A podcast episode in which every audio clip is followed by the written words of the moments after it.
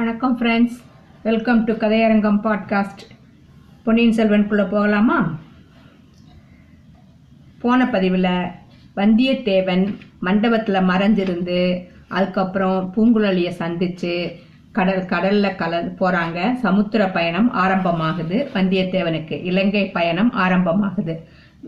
கட கப்பலில் படகுல ஏறினதுக்கப்புறம் சும்மா இருக்காமல் அவகிட்ட வாயை கொடுத்து வாங்கி கட்டிக்கிட்டான் கடல்ல கீழே விழுந்து தத்தளிச்சு அப்புறம் அவளாலேயே காப்பாற்றப்பட்டு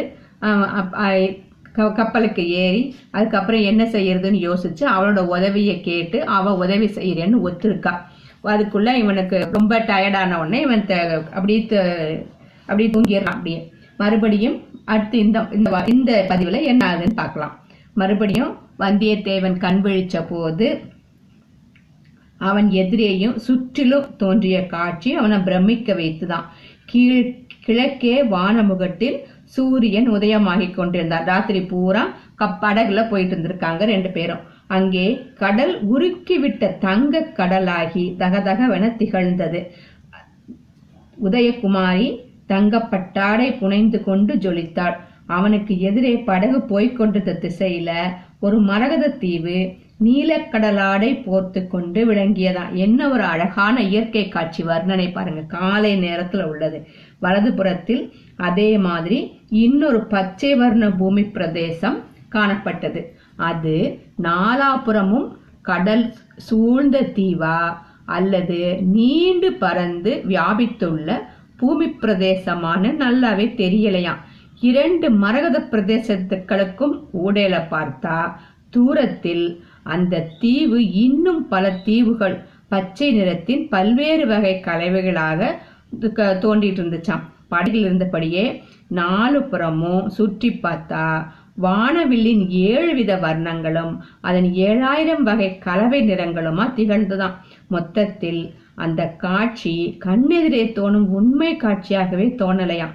ஓவியக்கலையில் தேர்ந்த அமர கலைஞன் ஒருவன் இதோ சொற்குலோகம் எப்படி இருக்கும் என்று காட்டுகிறேன் அப்படின்னு சபதம் பூண்டு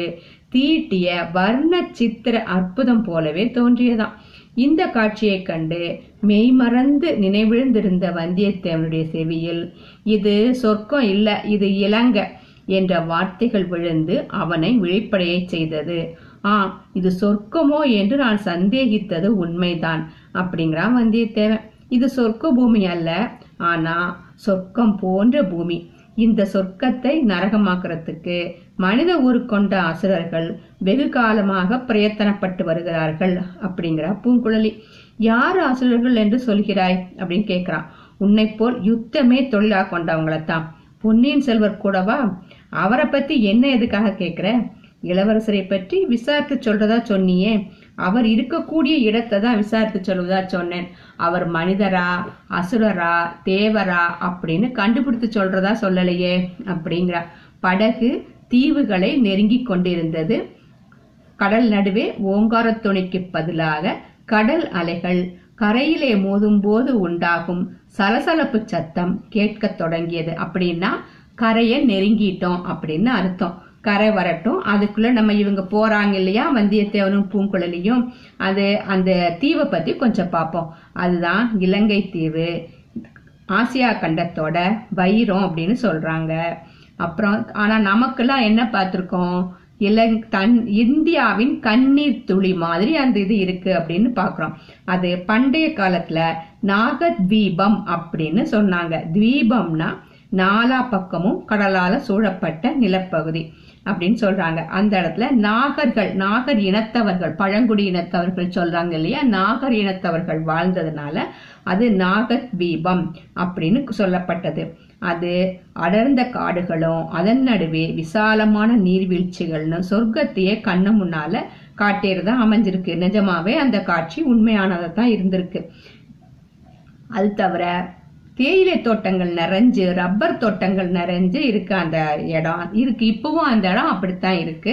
அங்க வேலை செய்ய போனவங்க தான் நம்ம தமிழ் மக்கள் அங்கதான் குடியேறி அங்கேயே குடி அங்கேயே குடிமக்களா ஆயிட்டுதான் சொல்றாங்க நம்ம நாட்டை மாதிரியே போர்த்துகீசியராலையும் பின்னால பிரிட்டிஷாலையும் ஆளப்பட்டு நாற்பத்தி எட்டுல சுதந்திரம் அடைஞ்சது அதுக்கும் முன்னாடி கலிங்கத்தை வென்றான் இல்லையா அசோக சக்கரவர்த்தி அவன் தன்னுடைய மகனை அனுப்பி மகேந்திரவர்மன் சொல் மகேந்திரன் சொல்றாங்க அந்த மகேந்திரன் அனுப்பி புத்த மதத்தை பரப்பினானா அதைத்தான் அந்த பேரைத்தான் மஹிந்தன் அப்படிங்கிறாங்க சிங்களத்துல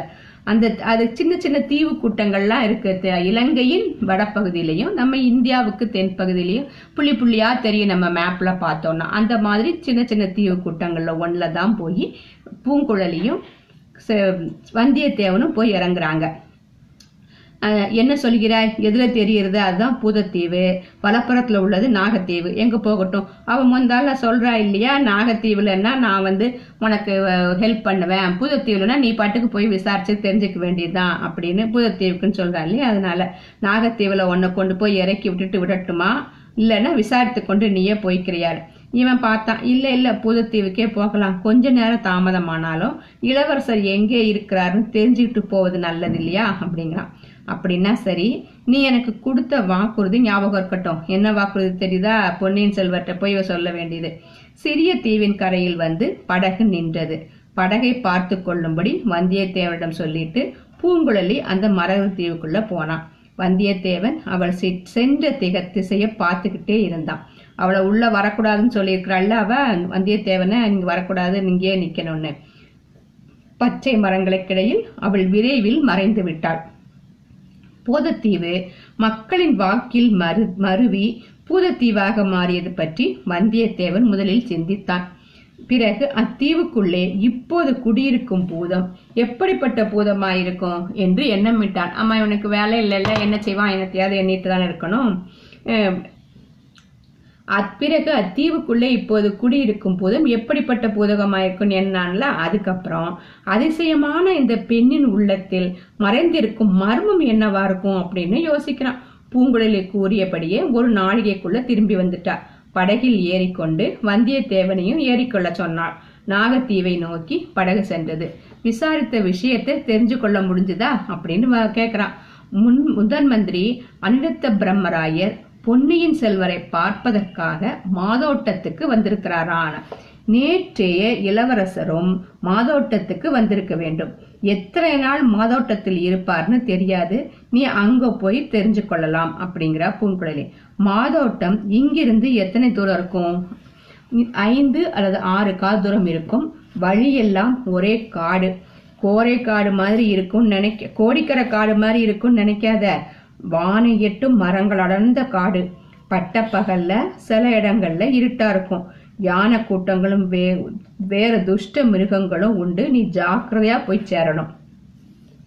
காட்டில் வழிகாட்டுறதுக்கு உன்னை போல ஒரு பெட்டு கெட்டிக்கார பெண் மட்டும் இருந்தா அப்படின்னு வல்லவரையும் பெருமூச்சு விட்டான் அப்போ நீ ஒருவன் ஒருத்த எண்ணத்துக்காக ஓலை என்கிட்ட கொடுத்துரு நானே கொண்டு போய் கொடுக்குறேன் அப்படின்னு சொல்லிட்டு இல்லை இல்லை ஏதோ பைத்தியக்காரி போல பேசுறேன் என்னால் முடியவே முடியாது இளைய பிராட்டிட்டு ஒப்புக்கொண்டு வந்தேல்ல அதை நீ தான் செஞ்சு முடிக்கணும் அப்படிங்கிறா ஆகட்டும் பூங்குழலி நானே செய்து முடிப்பேன் இன்னொருவர் கெஞ்சி கேட்டாலும் கொடுக்க மாட்டேன் நீ இவ்வளவு தூரம் உதவி செஞ்சியா அதுவே போதும் படகு நாகத்வீபத்தை தீபத்தை நெருங்கிட்டு இருந்துச்சு பூங்குழலியின் கைகள் துடுப்பை வழக்கம் போல வலித்து கொண்டிருந்தன ஆனால் அவளுடைய அவளுடைய உள்ளம் வேறு எங்கேயோ கனவுலோகத்தில் சஞ்சரித்து கொண்டிருந்தது அப்படிங்கிறது முகத்துல தெரிஞ்சுது சமுத்திரகுமாரி அப்படின்னு வந்தியத்தேவன் கூப்பிடுறான் அவள் திடுக்கிட்டு இவ்வுலகத்துக்கு வர்றான் ஏன் கூப்பிட்டா என்னன்னு கேட்கிறான் ஏதோ என்னிடம் பிரதிபகாரத்தை எதிர்பார்த்திருப்பதாக சொன்னாயே அதை இப்போ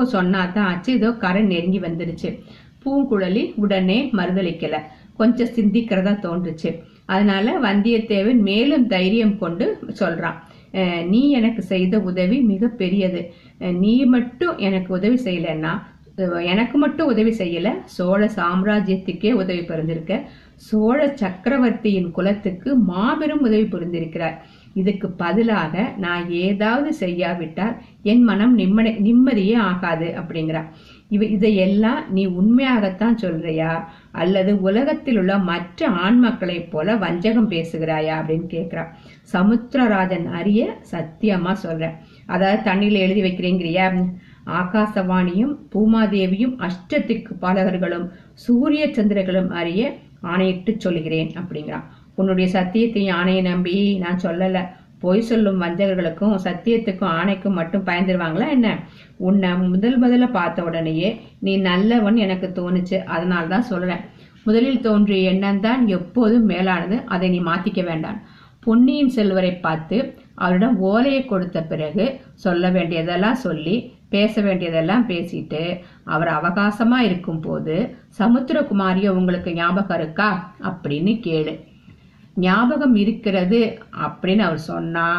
அவள்தான் எனக்கு படகு வலித்து கொண்டு வந்து இலங்கையில் இறக்கி விட்டாள் அப்படின்னு சொல்லுங்கிறாரு பூங்குழலி இவங்க ஆச்சரியம் பூங்குழலி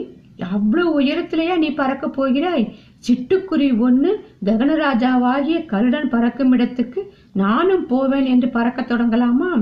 இது உனக்கு நல்லதல்லவே சொல்லல வந்தியத்தேவன் மனசுக்குள்ள நினைச்சுக்கிட்டான் இவ்வாறு வந்தியத்தேவன் மனதில் எண்ணிக்கொண்டான் ஆனா வெளிப்படையா இதை சொல்லத்தானா இவ்வளவு தயங்கின என்னவோ பெருசா கேட்க போறேன்னு நினைச்சேன் இளவரசரிடம் கட்டாயம் நான் சொல்லுறேன் அவர் கேட்காம போனாலும் நானே சொல்றேன்னு ஐயோ அவர் கேட்காட்டா நீயா ஒன்னும் சொல்ல வேண்டாம் அதெல்லாம் முடியாது சொல்லித்தான் தீர்வேன் சரி என்ன சொல்லுவேன் நடந்தது நடந்தபடிதான் சொல்லுவேன் இளவரசே பொன்னியின் செல்வரே சமுத்திரகுமாரி உங்களுக்கு ஞாபகம் இருக்குல்ல ஞாபகம் இல்லாவிட்டா இப்போது ஞாபகப்படுத்திக் கொள்ளுங்க அவள் தான் என்னை பழுவேட்டரையரின் கொலைகார ஆட்களிடம் சிக்காமல் காப்பாற்றினாள் அவள் தான் தன்னந்தனியாக படகு தள்ளி கொண்டு வந்து என்னை இலங்கையில் சேர்த்தாள் கடலில் விழுந்து தத்தளித்த என்னை அவள்தான் காப்பாற்றி படகுல ஏற்றிவிட்டாள் சமுத்திர குமாரியின் உதவி இராவிட்டால் நான் உயிருடன் வந்து உங்களை பார்த்துருக்கவே முடியாது இந்த ஓலையும் உங்களுக்கு கிடைத்திராதுன்னு சொல்லுவேன் சரிதானே அப்படிங்க இதுவரை சொன்னது சரிதான் மேலும் ஏதாவது சேர்த்து கொண்டுறாத இதையெல்லாம் நான் அவரிடம் சொல்ல சொன்னதாக சொல்லிடாத சேச்ச என்னென்ன முழு பைத்தியம் நினைச்சியார் இளவரசர் அதற்கு ஏதேனும் மறுமொழி சொன்னால் அதை உள்ளது உள்ளபடி உன்னிடம் சொல்ல வேண்டும் என்னிடம் சொல்லணும் கூட்டியோ குறைத்தோ சொல்லக்கூடாது அப்படிங்கிறார் பூங்குழலி உன்னை மறுபடி நான் எங்க பார்க்கறது என்னை பார்ப்பதில் என்ன கஷ்டம் கோடிக்கரையிலோ இந்த பூதத்தீவிலோ அல்லது இரண்டுக்கும் மத்தியில் படகிலோ இருப்பேன் அப்படிங்கிறா பூங்குழலி ஊருக்கு திரும்பும் போது இந்த வழியாக வந்தால் பூதத்தீவில் நீ இருக்கிறாயான்னு பார்க்கட்டுமா அப்படிங்கிறா தீவுக்குள்ளே எந்த காரணத்தை கொண்டு நீ வரக்கூடாது வந்தா விபரீதமாகும் இந்த படகு கடலோரத்தில் இருக்கிறதான்னு பாரு இருந்தால் ஏதாவது ஒரு அடையாளம் வைத்துக்கொண்டு சத்தம் செய் நான் நேற்று குரல்ல நேற்று குயில் மாதிரி கூவினேனே அது மாதிரி கூவ முடியுமா குயில் மாதிரி கூவ முடியாது ஆனால் மயில் மாதிரி சத்தம் செய்வேன் இதை கேளு அப்படின்னு வந்தியத்தேவன் வாயை கையினால் மூடிக்கொண்டு மயில் கத்துவது போன்ற அகோரமான குரலில் கத்தி காட்டினான் அதை கேட்டு பூங்குழலி வென்று சிரித்தாள் படகு நாகத்தீவின் கரையை அணுகியது ரெண்டு பேரும் படகுல இருந்து இறங்குறாங்க வந்தியத்தேவனை கரையில் ஏறி விடை பெற்று கொண்டான் பூங்குழலி படகை திருப்பினாள் வந்தியத்தேவன் சபலத்துடன் திரும்பி பார்த்தான் உன்னுடன் வருகிறேன் என்று சொல்லி அவள் வரமாட்டாளா என்ற ஆசை மனதில் இன்னும் கொஞ்சம் இருந்தது ஆனால் பூங்குழலி அவனை கவனிக்கவே இல்லை அதற்குள் அவள் கனவுலோகத்தில் சஞ்சரிக்க போயிட்டாங்கிறத அவளோட முகமே எடுத்து காட்டுச்சு அடுத்து இந்த கதையின் ஆரம்ப காலத்திலேயே நமக்கு நெருக்கமான ஆழ்வார்க்கடியா நம்பிய கொஞ்ச காலமா கவனியா விட்டுட்டோம்ல கொஞ்ச நேரமா அவரை பார்க்கவே இல்லைல்ல அப்ப திருப்பி அவரை பத்தி சொல்ல போறாரு கல்கி அவர் என்ன ஆனாரு என்னங்கிறத பத்தி சொல்ல போறாரு அதுக்காக நேர்கிட்டையும் நம்பிக்கிட்டையும் மன்னிப்பு கோருறாராம் முக்கியமா நம்பியின் மன்னிப்பை நம்ம நம்ம கோரியே தீரணுமா ஏன்னா ஆழ்வார்க்கடியான் இப்ப ரொம்ப கோபமா இருக்கிறானா அவனுடைய முன்குடுமே ராமேஸ்வர கடற்கரையில் அடிக்கும் காற்றில் பறந்து கொண்டிருக்கிறது அட ராமேஸ்வரத்துக்கு வந்துட்டாரா அழ்வார்க்கடியா நம்பி அவனுடைய கைத்தடியோ தலைக்கு மேல சுழன்று கொண்டிருக்கிறதாம் அவனை சுற்றி ஆதி செய்வர்களும் வீர செய்வர்களும் பலர் சூழ்ந்து கொண்டிருக்கிறார்களாம் இதே கதை கதையா போச்சு அவனுக்கு சைவர்கள் கிட்ட சண்டை போடுறதே அவர்களுடைய ஆர்ப்பாட்டம் பலமாக இருப்பதால ஆழ்வார்க்கடியானோட கதி யாதாகுமோன்னு நமக்கே கொஞ்சம் கவலையா இருக்குங்கிறாரு கல்கி எனினும் நம்பியின் நரசிம்மாவதார தோற்றமும் அவனுடைய கைத்தடி சுழலும் வேகமும் அந்த கவலையை போக்குகின்றன ஆமா அவன் தன்னை தானே காப்பாத்திக்குவான் அப்படின்னு ஒரு நம்பிக்கை தான் வந்தியத்தேவனும் இளைய பிராட்டியும் எப்படி வந்தாங்கிறத சொல்றாரு வந்தியத்தேவனும் இளைய பிராட்டியும் பேசினத ஒட்டு கேட்ட ஆழ்வார்க்கடியான் பழையாறியிலிருந்து அன்றைய தினமே புறப்பட்டான் வாயு வேக மனோவேகமாக தென் திசையை நோக்கி சென்றான் வழியில் எங்கும் அவன் சைவ வைஷ்ணவ சண்டையில இறங்கலை காரியத்துக்கு குந்தகம் வரக்கூடாது என்று மனசை கட்டுப்படுத்தி கொண்டு வகில் வந்த சண்டைகளை கூட வேண்டான்னு ஒதுக்கி தள்ளிட்டு நடந்தான் மதுரையில சிறிது நேரம் தங்கினான் அங்கு அவன் அறிய விரும்பிய செய்தியை விசாரித்து அறிந்து கொண்டு ராமேஸ்வரத்துக்கு புறப்பட்டான் வந்தியத்தேவன் பூங்குழலியின் படகில் சென்று இலங்கை தீவில் இறங்கிய அதே நாள் மாலையில் ஆழ்வார்க்கடியான் நம்பி ராமேஸ்வரம் வந்து சேர்ந்துட்டான் எதுக்காக ராமேஸ்வரம் வரான் அப்படிங்கிறதுக்குள்ள ராமேஸ்வர தலத்தை பத்தி நம்ம கொஞ்சம் தெரிஞ்சுக்கலாம் ராமேஸ்வரம் காசிக்கு இணையான புனித ஸ்தலம் வங்காள விகுடா கடல்ல இருக்கு ராமர் இலங்கையிலிருந்து சீதையை மீட்க இங்கிருந்து தான் பாலம் அமைச்சதா நம்பப்படுது சிவனோட பன்னிரு ஜோதி ஸ்தலங்கள்ல ஒன்று பாம்பன் தீவில் அமைந்துள்ள ஒரு நகரம் ராமேஸ்வரம் கோயில் நகரம்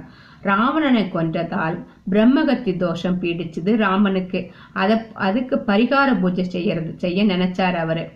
அதுக்காக சிவலிங்கம் வேணும்னு சொல்லி அனுமார்கிட்ட சொல்லவும் அனுமார் இமயத்துக்கு போய் சிவலிங்கம் கொண்டு வர போயிட்டாரு வான் மார்க்கமா போகிறாரு திரும்பி வர நேரம் ஆயிடுச்சு பொழுது போனதுனால சீதாதேவி மணலால் லிங்கம் அமைத்து ரெண்டு பேரும் பூஜை செய்யறாங்க மூணு பேரும் ராமர் லக்ஷ்மணர் சீதா மூணு பேரும் பூஜை செய்யறாங்க பூஜை முடிய போற நேரத்துல அனுமார் வந்துடுறாரு வந்துட்டு தன்னை கொண்டு வந்த லிங்கத்துக்கு பூஜை பண்ணாம பண்றாங்களேன்னு கோவப்பட்டு அந்த தன்னோட வாளால அந்த மணல் லிங்கத்தை அடிக்க தொடங்குறாரு ஆனா அந்த வா அந்த லிங்கம் தகர்க்க முடியல இன்றும் அந்த லிங்கத்துல வாளின் அடையாளத்தை பார்க்க முடியறதாக கூறுறாங்க ஆஞ்சநேயர் தனக்காக கஷ்டப்பட்டு கொண்டு வந்தாரு இல்லையா அதனால அதையும் மதிப்பளிக்கணும் அதுக்குன்னு சொல்லிட்டு அந்த அந்த லிங்கத்தையும் பிரதிஷ்டை பண்ணிடுறாரு ஸ்ரீராமர் அந்த லிங்கத்துக்கு பூஜை செஞ்சதுக்கு அப்புறம்தான் சீதாதேவி மல்லால் செஞ்ச லிங்கத்துக்கு பூஜை செய்யப்படுது இப்போவும் அந்த அந்த சிறப்பு அதே தான் இங்கே வந்து ஞான சம்பந்தர் அப்பர் ரெண்டு பேரும் பாடல் பாடியிருக்காங்க இங்கே வந்து சிறப்பே வந்து இதோட தீர்த்தம் தான் தீர்த்த கட்டங்கள் தான் இதில் ஒரு ஒரு தீர்த்தத்துக்கும் ஒரு ஒரு புண்ணியம் உண்டு ஒரு ஒரு தீர்த்தத்துலேயும் ஒரு ஒருத்தர் நீராடினாங்க அதனால அந்த தீர்த்தம் புண்ணியம் பெறும் அதே புண்ணியம் நமக்கும் கிடைக்கும் அப்படின்னு இந்து இந்துக்கள் கிட்ட ஒரு அசைக்க முடியாத நம்பிக்கை இருக்கு இதை எதுக்காக சொல்றேன்னா நம்பி சண்டை போடும்போது அதை பத்தி எல்லாம் லேசா கோடி காட்டுவாரு அதுக்காகத்தான் அந்த புண்ணிய பூமியை மிதிச்ச உடனேயே ஆழ்வார்க்கடியாரோட மனத்தில் அத்தனை நாளும் அடங்கி கிடந்த வைஷ்ணவ ஆர்வம் கரையை உடைச்சிட்டு மேல பொங்கி வந்துச்சான் ராமேஸ்வர தீவுல எங்கெங்கும் மொய்த்து கொண்டிருந்த வீர சைவ பட்டர்கள் அந்த ஆர்வத்துக்கு எதுக்கு சண்டை போடுறதுக்கு ஆர்வத்துக்கு தூபம் போட்டு விட்டார்கள் அந்த புண்ணிய ஸ்தலத்துக்கு வரும் யாத்திரிகர்களுக்கு வழிகாட்டி அழைத்து சென்று பற்பல தீர்த்தங்கள்ல ஸ்நானம் பண்ணி வைக்கிறதும் ஆலயத்துல மூர்த்தி தரிசனம் செஞ்சு வைக்கிறதும் அந்த அந்தந்த தீர்த்தம் மூர்த்தி விசேஷங்களை எடுத்து சொல்றதுமே அவங்களுடைய அலுவல் அதனால புதிய யாத்திரைகள் கண்டதும் பட்டர்கள் பலர் வந்து சூழ்ந்து கொள்வார்கள் அவ்விதமே ஆழ்வார்க்கடியானையும் முயற்சிக்கிட்டாங்களாம் என்ன சொல்றாங்க இந்த ஸ்தலத்தில் உள்ள அறுபத்தி நான்கு தீர்த்தங்களில் ஸ்நானம் செஞ்சு உன் தேகத்தில் தரித்திருக்கும் வைஷ்ணவ பாஷாண்ட சின்னங்களை கழுவி துடைத்துக்கொள் ராமரோட பிரம்மகத்தி தோஷத்தை போக்கிய ஸ்தலம் அல்லவா வைஷ்ணவ பா பாஷாண்ட மத சின்னங்களை நீ அணிந்ததினால் ஏற்பட்ட பாவங்களையும் போக்கிக் கொள்ளலான்னு ஒருத்தர் பேசினாரா இன்னொருத்தர் குறுக்கிட்டு ராம தீர்த்தம் லக்ஷ்மண தீர்த்தம் ஆஞ்சநேய தீர்த்தம் சுக்ரீ இப்படி அறு சுக்ரீவ தீர்த்தம் இப்படின்னு அறுபத்தி நாலு தீர்த்தம் இருக்கு ஒவ்வொருவரும் அந்தந்த தீர்த்தத்துல மூழ்கி அவரவருங்க தோஷத்தை போக்கிக்கிட்டாங்க நீ என்னோட முதல்ல ஆஞ்சநேய தீர்த்தத்துக்கு வா இவன் குரங்குங்கிற இவர வைஷ்ணவ சின்ன தோஷத்துக்கு சரியான சங்கல்பம் பண்ணி வைக்கிறேன் அப்படிங்கிறான் இன்னொருத்தர் வந்து அப்பனே இவர் சொல்றதை கேளாத ராமர் ராவணனை கொண்ட பிரம்மகத்தி தோஷத்தை போக்கிக் கொள்வதற்காக சமுத்திர மணலை பிடித்து வைத்து சிவலிங்கமாக்கி பூஜித்த இடத்துக்கு நேரம் அழைத்து போகிறேங்கிறார் ஆழ்வார்க்கடியான் கண்கள் அப்படி தீ பொறி பறக்குதான் எல்லாரையும் முறைச்சு பார்த்துட்டு நிறுத்துகிற அவங்க அபலத்தை அபத்தமான பேச்ச நீங்க சொன்ன தீர்த்தங்கள்லாம் உங்கள் நாவை அலம்பி உங்கள் பாவத்தை பொறுத்து கொள்ளுங்கள்னு ஓகோ ராமர் லட்சுமணன் சொன்னதுனால எங்களுக்கு பாவம் வந்திருக்கிறேன்னு நினைச்சியா இந்த சேத்திரத்துக்கு பேரே ராமேஸ்வரம் ராமன் ஈஸ்வனாகிய சிவபெருமானை பூஜை பூஜை செய்து பாவத்தை போய் கொண்ட இடம் அப்படிங்கிறாரு ஐயோ அஞ்ஞான சிறுவன்மணிகளே அப்படி தலைக்கு தலை உளர்றீங்களே இந்த ஸ்தலத்தோட அர்த்தமே இன்னொன்று உங்களுக்கு புரிஞ்சுக்கலையே இவன் புதுசாக அர்த்தம் சொல்றாரு யாரு ஆழ்வார்க்கடியான் பிரம்மாவனுடைய ஒரு தலையை பறித்ததுனால சிவனுக்கு பிரம்மகத்தி தோஷம் பிடிச்சிருச்சான் திருமாலின் பூர்ண அவதாரமாகிய ராமபிரானுடைய பாதம் பட்டு புனிதமான இந்த இடத்துக்கு சிவன் வந்து அந்த பிரம்மகத்தி தோஷத்தை போக்கிக் கொண்டாராம் ராமரை ஈஸ்வர் பூஜித்த இடமானால் ராமேஸ்வரன் பேர் ஏற்பட்டது அப்படிங்கிற இப்படி ஒருத்தர் ஒருத்தரா மூட சண்டை போட்டுக்கிட்டே இருக்காங்க இந்த இடத்துல எதுக்கு குடிமை வச்சிருக்க அப்படி இப்படின்னு பேசிட்டே இருக்கும்போது எல்லாருமா சேர்ந்து அவனை போட்டு கிண்டல் அடிக்கிறாங்க எதுக்கு இந்த வயசுல துடுக்கா பேசுறான் மண்டை உடச்சிருவியா வச்சிருவியா பிடிங்க கட்டுங்க வெட்டுங்கன்னு எல்லாரும் பேசுறாங்க அது அதுக்குள்ள அந்த வெகு சமீபத்தில் எழுந்த ஒரு கோஷம் அவங்க எல்லாருடைய கவனத்தையும் திசை திருப்பிச்சு என்ன கோஷம் அது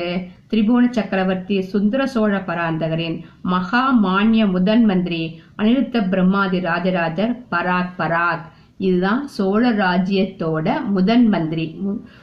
அதோட ஒரு முக்கியமான கதாபாத்திரம் இது அதுக்கு தான் கல்கி வந்து பராக் பராக்குன்னு சொல்லி கட்டிய சொல்றாரு எல்லோரும் திகைத்து போய் கோஷம் வந்த திசையை நோக்கினார்கள் ஆழ்வார்க்கடியான் எல்லாரிடம் அதிகமாக திகைத்து தனது கைத்தடியை கக்கத்தில் வைத்து கொண்டு பார்க்கிறான் அவர்கள் நின்று சண்டையிட்ட இடம் ராமேஸ்வர கோயிலின் மதிலின் ஓரமான ஒரு முடுக்கு அந்த முடுக்கு திரும்பியதும் எதிரே விரிந்து பறந்த கடல் அக்கடலின் காட்சியோ கண்கொள்ளாத அற்புத காட்சியா இருந்தது பெரிய பெரிய மரக்கலங்கள் நாழ்வாய்கள் சிறிய கப்பல்கள் படகுகள் ஓடங்கள் வள்ளங்கள் வத்தல்கள் கட்டுமரங்கள் ஆகியவை நெடுகிலும் வரிசை வரிசையாக கண்ணு கெட்டிய தூரம் வரைக்கும் காணப்பட்டதாம் பாய்மரங்களிலிருந்து படபடவென்று காற்றில் அடித்துக்கொண்டு பறந்த வெண்ணிற பாய்கள் கடலையும் பானத்தையும் தூரத்திலே திட்டு திட்டாக தோன்றிய பல தீவுகளையும் பெரும்பாலும் மறைச்சிட்டு மேலே சொன்னவாறு கட்டியம் கூறிக்கொண்டு காவல் வீரர்கள் முன்னும் பின்னும் தொடர சோழ சாம்ராஜ்யத்தின் புகழ்பெற்ற முதன் மந்திரி அன்பில் அனிருத்த பிரம்மராயர் ராஜ கம்பீரத்துடன் ஒரு படகுல வந்துகிட்டு இருக்காரு கரையில் கோயில் மதில் ஓரமாக நடந்து கொண்டிருந்த சச்சரவை அவர் கவனித்தார் கூட்டத்தின் நடுவில் கக்கத்தில் தடியுடன் பரம சாதுவை போல் நின்ற ஆழ்வார்க்கடியானை கையினால் சமிக்ஞை செய்து அருகில் அழைக்கிறாரு ஆழ்வார்க்கடியான் பயபக்தியுடன் கையை கட்டிக்கொண்டு கடற்கரையோரம் சென்று நின்றான் திருமலை இது என்ன தெருக்கூத்து என்றார் அனிருத்தர் குருவே எல்லாம் கபட நாடக சூத்திரதாரியான அந்த கண்ணனின் திருக்குத்துதான் என் கண்களில் காண்பதை நான் நம்புவதா இல்லையே என்று தெரியவில்லை நான் காண்பது கனவா அல்லது எல்லாம் மாயா உன திருமலை உன்னை பரம வைஷ்ணவனை நினைத்தேன் இப்போது பிரபஞ்சத்தை மித்தை என்று சொல்லும் மாயாவதியானாய் குருவே பரம வைஷ்ணவன் பரம்பரையில் அவதரித்த தாங்கள் சைவ சமையாகும் போது நான் ஏன் மாயாவதியாக கூடாது என்னுடைய பெயரை மாற்றிக்கொண்டு ஸ்ரீ சங்கர பகவத் பாதாச்சாரியாரின் அடியார்க்கடியான் விடுகிறேனே அப்படிங்கிறாரு பொறு பொறு நான் சைவ சமையானதாக யார் சொன்னது தங்கள் திருமேனியில் உள்ள சிவ சின்னங்கள் சொல்கின்றனவே ஆகா திருமலை நீ இன்னும் முன் போலவே இருக்கிற புறச்சின்னங்களுக்கே முக்கியம் கொடுக்கிறாய் நெற்றில் இடுகிற சந்தனத்தை சாய்ந்து இட்டால் என்ன நிமிர்த்து இட்டால் என்ன குருவே நான் ஒன்றும் அறியாதவன் எது முக்கியம் எது முக்கியம் இல்லாதுங்கிறது அறியாதவன் தாங்கள் தான் என்னை தெளிவித்து ஆட்கொள்ள வேண்டும் எல்லாம் தெளிவிக்கிறேன் நான் தங்கும் இடத்துக்கு வந்து சேரு அதோ கடல்ல ஒரு சிறிய தீவு தெரிகிறது பார்த்தாயா அங்கு எல்லாம் மண்டபத்துக்கு வார குருவே இதோ இந்த சண்டைக்கார சைவர்கள் என்னை வரவிட வேண்டுமே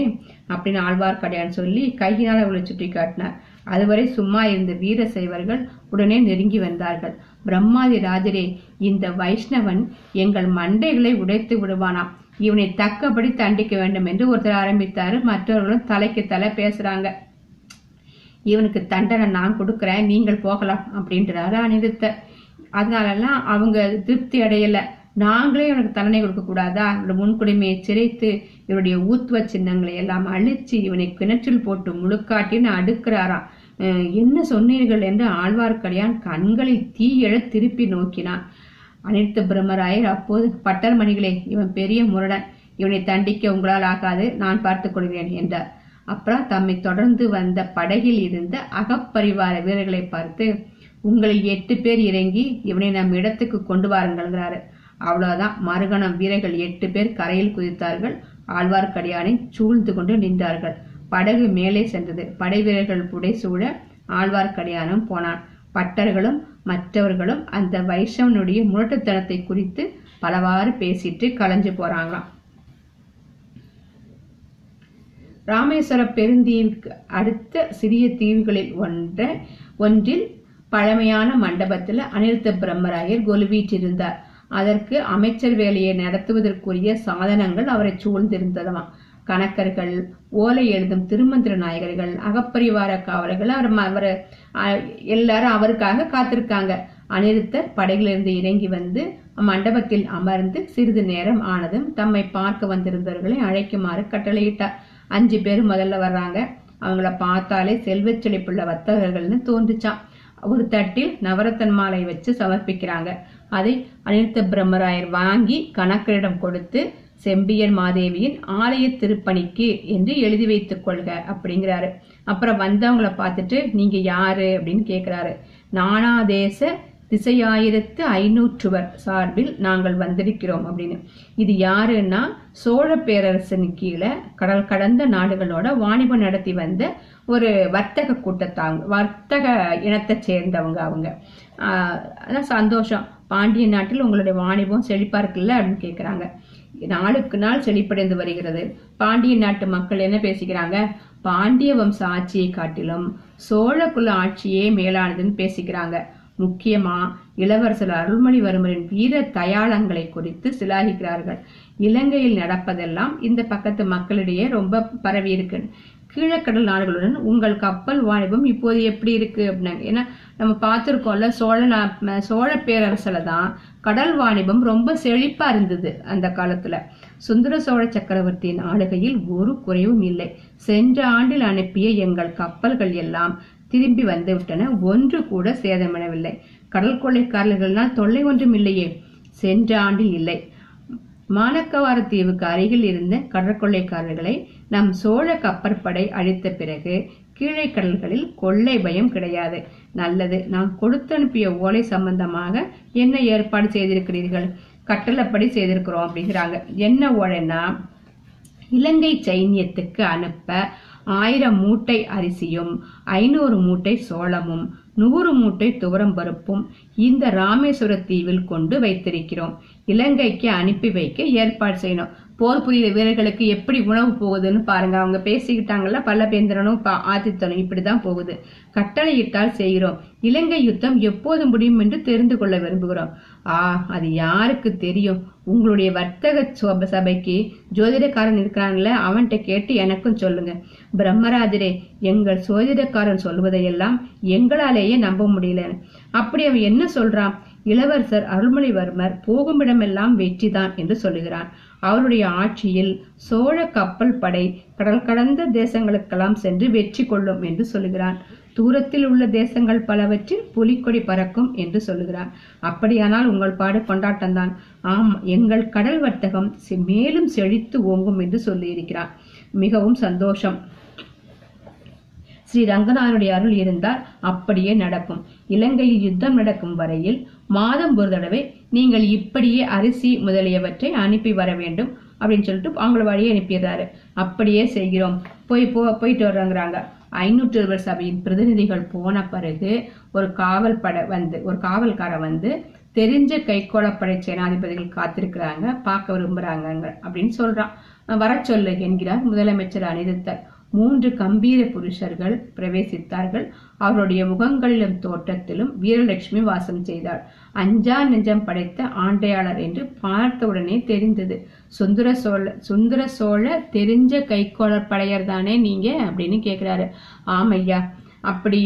சொல்லிக்கொள்ளவும் எங்களுக்கு வெட்கமாயிருக்கிறது ஏன்னா சக்கரவர்த்தியின் சோற்றை தின்று கொண்டு ஆறு மாதமாக இங்கே வீணில் காலந்துங்க காலம் கழித்து கொண்டிருக்கிறோம் அப்படிங்கிறாங்க அது என்னன்னா இந்த தமிழ்நாட்டில் கைத்திரு நெசவு தொழில ஈடுபட்டு நூலிண்டு திண்டாடும் கைக்கோள வகுப்பார் சோழ பேரரசர் காலத்தில் புகழ்பெற்ற வீர வகுப்பாயிருந்தனர் அவர்களில் பொறுக்கெடுத்து வீரர்களைக் கொண்டு சோழ சக்கரவர்த்தி அகப்பரிவாரப்படையை அமைத்துக் கொள்வது வழக்கம் அகப்பரிவாரப்படைனா அவங்களுக்கு உள்ள ஃபர்ஸ்ட் ரவுண்ட்ல உள்ள பாதுகாப்பு படைகள் அப்படி பொறுக்கி எடுக்கப்பட்ட படைக்கு தெரிஞ்ச கைக்கோளர் படை அப்படின்னு பெயர் வழங்கியது அதை அந்த சக்கரவர்த்தி அல்லது அரசரின் பெயரையும் படைப்பெயருக்கு முன்னால் சேர்த்து கொள்ள உண்டு அதைத்தான் அவர் வந்து சுந்தர சோழ சக்கரவர்த்தி ப கைக்கோளப்படைன்னு அவங்க சொல்றாங்க உங்கள் படையில் எத்தனை கை எத்தனை வீரர்கள் அப்படின்னு கேட்கிறாரு எங்கள் சேனை மூ மூன்று கைமா சேனை இவர் இடங்கை சேனை தலைவர் அவர் வலங்கை சேனை தலைவர் நான் நடுவிற்கை படைத்தலைவர் ஒவ்வொரு கையிலும் இரண்டாயிரம் வீரர்கள் எல்லோரும் சாப்பிட்டு தூங்கிக் கொண்டிருக்கிறோம் வேலும் ஈட்டியும் வாளும் தோளும் சோம்பி கிடக்கின்றன போர் தொழிலே எங்களுக்கு மறந்து விட போர் இருக்கிறது அப்படிங்கிறாங்க உங்களுடைய கோரிக்கை தான் என்ன அப்படின்னு கேட்கிறாரு எங்களை இலங்கைக்கு அனுப்பி வைக்க கொள்கிறோம் இளவரசர் அருள்மொழிவர்மர் மாதண்ட நாயகராயிருக்கும் சைனியத்திலே சேர்ந்து யுத்தம் செய்ய விரும்புகிறோம் சொல்றாங்க ஆகட்டும் தஞ்சைக்கு போனதும் சக்கரவர்த்தியின் சம்மதம் கேட்டுட்டு உங்களுக்கு தெரிவிக்கிறேன் அப்படிங்கிறாரு என்ன தெரிவிக்கிறாரு அவங்களுக்கு என்ன என்ன நிலைமை என்ன அப்படிங்கிறத அடுத்த பதிவில் பார்ப்போம்